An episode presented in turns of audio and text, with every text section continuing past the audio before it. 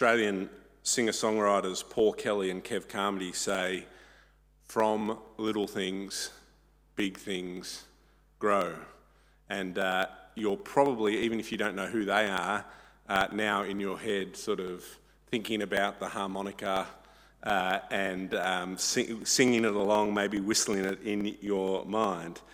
Uh, and I'd get us all to sing it together, but uh, then you'd have to hear me sing, so we're not going to do that. Uh, from little things, big things grow. Uh, of course, it's a song that's uh, written to tell the sort of beginning story of the Aboriginal land rights movement. Uh, and it's, uh, it, was a, it was a small moment there that ended up sort of leading towards Mabo, uh, which totally reshaped and revolutionised land rights in Australia. And they sing, they tell the story and keep coming back to that, that line from little things big things grow. And uh, it's a true statement, isn't it? Not just of Aboriginal land rights, but of course for all of life. From little things, big things grow. From seeds grow plants. From small investments over time grow uh, large returns. Uh, from uh, little tiny babies come uh, big, large adults. In fact, time and time again, really anything that we do in life uh, it's from a little thing that big things grow. One tiny bicep, little lift after little lift becomes large, or so they tell me. And it's not just babies and plants and biceps and uh, money uh, that go from small to big. It's actually also, I think, the case in our spiritual life too that from little things, from small practices and habits, big things like deep faithfulness and fidelity and our relationship with God, or not, our lack thereof, can grow. Uh, and in a moment, I want to just take a look at some of the characters in our story from uh, chapter 12 today to think about uh, that and how that might relate to us. But just to put it all into some context for you, uh, last year, uh, we were looking at the book of John and we got up to chapter 11, which is where Jesus raises Lazarus from the dead. And the, the whole book of John, we know from uh, chapter 21, verse 25, is written to help us who read it to believe in Jesus, to believe that he is the Lord of Lords, the King of Kings, the Messiah who has been sent to bring us salvation. And as John tells the story, uh, chapter 12 is a key transition point. That's why we stopped at the end of chapter 11 before we are now picking it up in chapter 12. And essentially, we're going on an extended journey to Easter from now until Easter. John also, from chapter 12 through to the death and resurrection of Jesus uh, at the end of his gospel, is on an extended journey. It, this is all the final week of Jesus' life from here on in. And so, this story, uh, symbolically in, in, in, John's gospel, it points us to that end. Uh, as this woman comes and uh, Mary and anoints Jesus with, uh, with the perfume, uh, it's, a, it's an anointing for his death, many say. It's, it's something that is very special. It has a one time significance, uh, and it's an act of uh, worship and devotion by Mary, uh, sh- showing her love for him and showing that uh, he is worth all of our devotion. Uh, we must give up everything for him, and preparing the readers of John's Gospel and the people uh, in John's day for the fact that here's a man who's getting ready for death. In a week, he'll be dead. He'll have died for the sins of the world. But I want to focus on what else is happening in the story today because, as well as that key moment uh, in the trajectory of the Gospel of John, there's some other interesting things happening in the lives of the characters who are gathered for dinner uh, in this house in this story. And before we kind of delve into that, I, I want to share with you a book that I read while I was on leave called Live No Lies by John Mark Comer. You might, if you're from my friend on Facebook or Instagram, I, I posted a photo of it uh, on there. I'll share it into the church's Facebook group uh, later today if you like. Uh, and It's a really excellent book, notwithstanding a, a couple of minor quibbles that I may have with it, but that's a good sign of a Christian book that you don't agree with everything. But it's a really excellent book. And it's a book which is talking about the spiritual battle each of us are in. Uh, the, the fact that each of us is, I assume, if we love Jesus, trying not to sin and instead to live for Christ.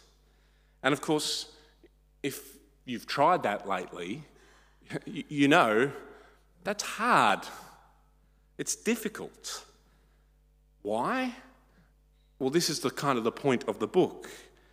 It's because we're having a spiritual battle a battle against Satan, a battle against our sinful flesh, and a battle against a fallen world.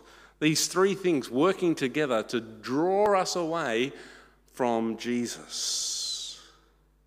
And, and John Mark Comer puts it like this those three things, the devil, our sinful flesh, and the world, they work together like this. The devil uses deceitful ideas that play to our disordered desires or our flesh that are normalized in a sinful society in the world.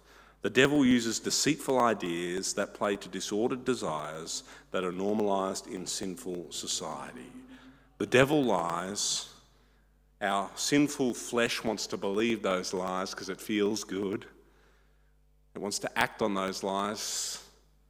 And our fallen secular world tells us that doing so is the right thing to do, that it's a good idea, that this is how we'll be ultimately happy. And that, I think, is extremely perceptive as, as to the spiritual battle that you and I are in. Satan constantly whispering lies, our flesh constantly thinking maybe that's a good idea, and the world telling us to go for it. You be you, live your own life, do your own thing. It's a dastardly combination. And I want to suggest it's a, it's, it's, a, it's a combination the devil telling lies, our sinful flesh kind of uh, wanting to do it, and the world confirming it, that we actually see in action here. That this spiritual battle we're in against Satan and sin and the world, the battle that Jesus has come to win for us, and that he will win for us in a week's time in John's Gospel on Easter Day, that's a battle that's live right here, right now, in this room as Jesus is having dinner with his friends. And we see it, don't we, with Judas, and we see it with the chief priests. Judas is one of Jesus' disciples. He's been chosen by Jesus to be in the inner circle. And as we are introduced to him in chapter 12, verse 4, he's the one who was later to betray Jesus. And he uh, is introduced to us in this story as someone who is deceitful and duplicitous, isn't he? Because as Mary comes to Jesus and uh, pours that expensive perfume uh, on him and anoints him for his, his mission and expresses her love and devotion to him. Judas objects, and he objects with holy sounding words, doesn't he? Why wasn't this perfume sold and the money given to the poor? Hmm. Good point, Judas. But of course, John tells us that's not at all Judas's concern. For for Judas, what's really going on in his heart is, dang, I just missed out on an opportunity to steal a lot of money. Verse 6 He did not say this because he cared about the poor, but because he was a thief.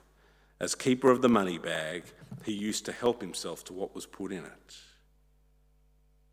Judas is a thief. Judas loves money. And you can imagine, can't you, that this is not how things began for Judas. Uh, I suspect when Jesus was calling his disciples and asking them to leave everything they had and to follow him, and he would make them fishers of men. I, I don't think that Judas was thinking to himself, this will be a good way for me to make some money. Uh, uh, it's just unlikely that, that that's what was happening. He was probably thinking, the Messiah's come and I'm going to be on the inside of this, and that's wonderful, like most of the other disciples were thinking. Not really sure what this means, but wow, what an opportunity, what a moment. Uh, this guy seems amazing. Let's, let's go and we'll figure it out as we go. And you can imagine, can't you, that as the 12 uh, are trying to figure out how to uh, kind of operate as they're on the road with Jesus for three years, you know, like that requires bureaucracy, it requires order and function. The, the 12 disciples ha- had to sort out how they were going to eat every day, where they were going to sleep every day, all these sorts of logistics. And so there's all sorts of jobs that have to be done, and obviously one of them was keeper of the money bag, which I think is the New Testament name for parish treasurer. And so you can imagine, can't you, that one day Judas is collecting money, counting it in, and the devil whispers a lie. You've worked pretty hard, you've given up everything. Things don't seem to be going as well as you'd hoped. They're not going to notice if you take some money out of the, of the bag. And in fact, you're kind of entitled to it. You deserve it. Now, of course, we don't know why Judas ended up taking money out of the bag, but if the framework that we have for thinking about how our battle with sin works is the devil lies, our sinful tells us lies, our sinful flesh wants to believe, and the world confirms it, then I suspect it probably did go something like that. And you can imagine Jesus thinking, well, this would be nice. If I did take some money, I could maybe go out for a nice dinner if such a thing happened in the first century. I could have a nice drink. I could, I could cheer myself up. His sinful flesh makes the devil's lies sound like a good idea. And the world that he lived in, which wanted to maintain power and authority in the chief priests and the Pharisees, says, Yeah, you know what? Undercutting the ministry of Jesus is a good idea. If Judas was alive today and doing this now, our society has completely normalized greed. If you don't get caught, who cares? The world backing up our fleshly desires. And so Judas, having joined the 12 disciples, now is a thief. He doesn't get caught, he enjoys his meal, and he goes again and again and again. So much so, when he sees this woman uh, pour a year's wages of worth of perfume on the feet of Jesus, he's indignant. And after this, in a week's time, he'll use that love of money that he is allowed to grow in his heart to enable him to betray the Lord Jesus. Matthew tells us, chapter 26, verse 14, one of the twelve, called Judas Iscariot, went to the chief priests and asked, what are you willing to give me if I deliver him over to you? So they counted out for him 30 pieces of silver. Oh, my heart, says Judas. What a wonderful thing this is. I'm going to be rich. Not even that rich, but some more money for me because this is what I love more than anything else. His sin ultimately gives birth to betrayal and murder. And it's unlikely that's where Judas thought it was going to go, but that's where it ends for him. And the chief priests, they're not much better, are they? They're the religious leaders of the day, and they're too caught up in the devil's lies and their own sinful desires and the ways of the world. Throughout John's gospel, we've been reading about how the chief priests and the Pharisees uh, uh, uh, are dead against Jesus skeptical of him, worried of him, angry with him, threatened by him, and ultimately we see at the end of chapter 11, determined to kill him. Why? Because he's a threat to their way of being, which is not God's way of being. And so we read in our chapter today the chief priest, verse 10, made a plan, plan, plans to kill not only Jesus, but Lazarus as well. For on account of Lazarus, many of the Jews were going over to Jesus and believing him.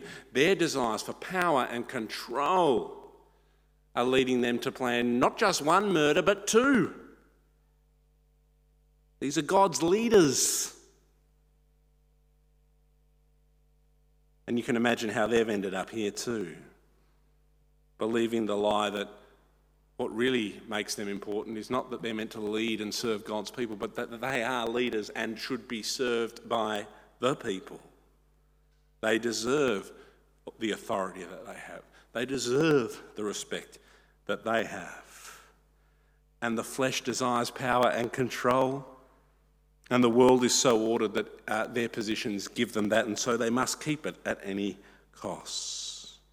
And in doing so, the Messiah walks right past them and they kill him. The, de- the devil uses deceitful ideas that play to the disordered desires of our, our flesh that are normalized in sinful society, as John Mark Comer elegantly puts it in that book. And when those things work together, as we see in the life of Judas, or we see in the life of the chief priests, or we see in our own lives, that has tragic consequences, ultimately leading us to the complete rejection of God Himself. So, what do we do? How do we not end up like Judas or the chief priests, becoming so caught up in the devil's lies, becoming so caught up in our own fleshly desires, becoming so captivated by the world's view of what is good and not God's that ultimately we miss Jesus? and we want him dead. Well, I think that's where Mary is helpful for us. This story of Jesus having his feet anointed occurs in all the Gospels, but it's one of those interesting stories because it's, it's, it's got all different facets to it in all the Gospels. That sometimes, we, like in John's Gospel, we know that it's Mary, other times we're not sure who the person is. Some people think there were multiple times this happened to Jesus, other people think it's uh, happened one time and it's different people's perspective of the same event.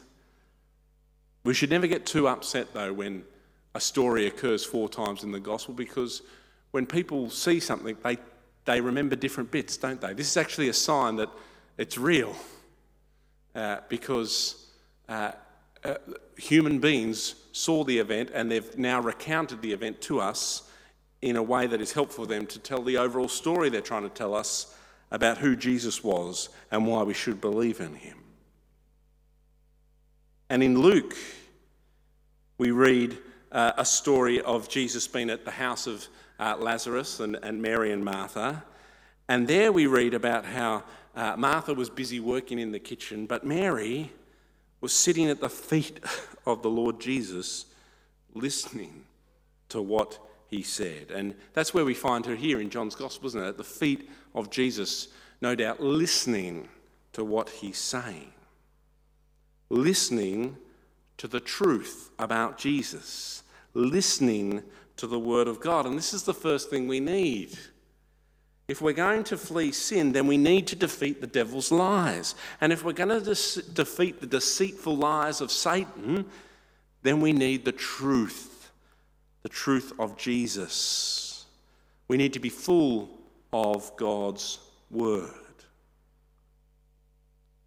And so, let me just pause for a moment and ask you are you? Are you trying to spend time in the Word of God? Reading your Bible? Because when you do that, God is speaking His truth to you.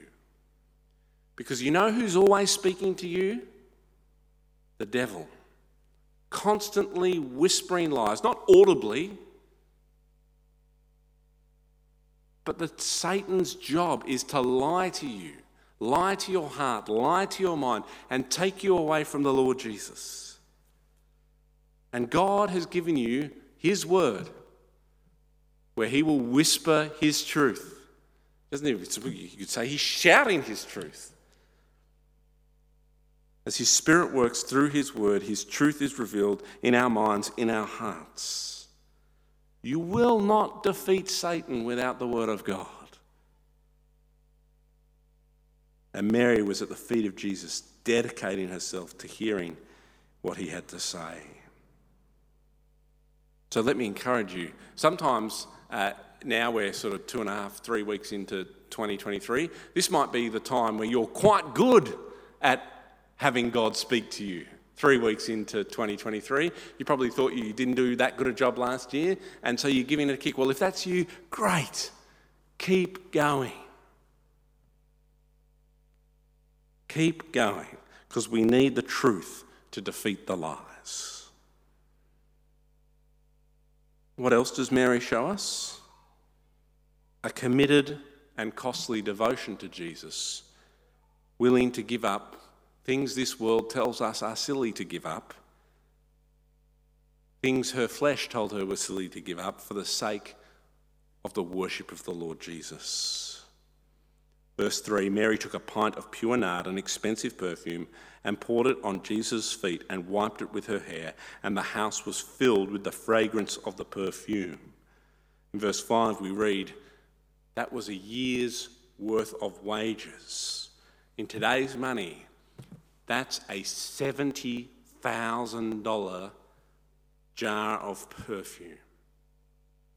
A $70,000 jar of perfume is poured out on the feet of Jesus. You think about that.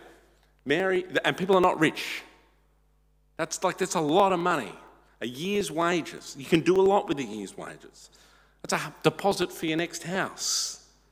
And, and, and here's Mary just pouring it on the feet of Jesus. And I reckon a lot of us have some sympathy with Judas. What are you doing? That is a waste of money. You could give it to the poor, or you could just use it for yourself. But Mary knows who Jesus is, and she knows that he is worth giving up everything for, losing everything for, and devoting herself completely to in worship. And when we hear the truth of Jesus, as Mary did at his feet, the response is to put to death our worldly desires, to put to death the desires of our flesh, and instead to give ourselves to the Lord Jesus. And that's what we need to do too. Today, each of us needs to simply decide will we say no to the devil's, devil's deceitful ideas? Will we flee from the desires of our flesh?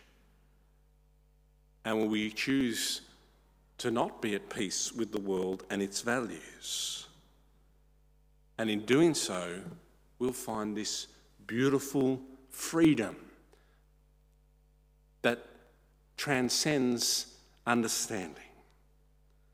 Devoting yourself fully to Jesus, being regular in hearing his, his word, His truth, putting to death your flesh and your sinful desires, and choosing instead to live by the power of the Spirit. Living in conflict with our secular world and being at peace with the values of the kingdom of God, which brings life for all eternity That's true life. That's really living. And it's marvelous and it's wonderful. And when you free yourself from Satan's evil schemes and the plans of this world, there's nothing better. It can feel overwhelming. It can feel overwhelming to pour out a $70,000 jar of perfume on the feet of Jesus. To be called and feel moved in your spirit to give up something you hold dear but knowing you have to because it's what it means for you to be fully devoted to the worship of the Lord Jesus.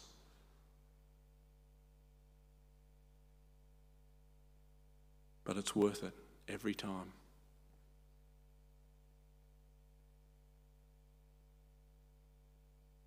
And in our battle against sin and Satan, and this world and our flesh, can feel overwhelming. How will I ever have victory? You won't. But Jesus has won it. And all you need to do is worry about what you're going to do today. And He'll take care of tomorrow. He'll take care of you today as well, in fact. But simply today, you just need to decide is this the day I say no to Satan and his evil schemes, or yes to Jesus, and, and yes to Jesus, or is it the day I give in? And it, it, it'll go both ways on different days.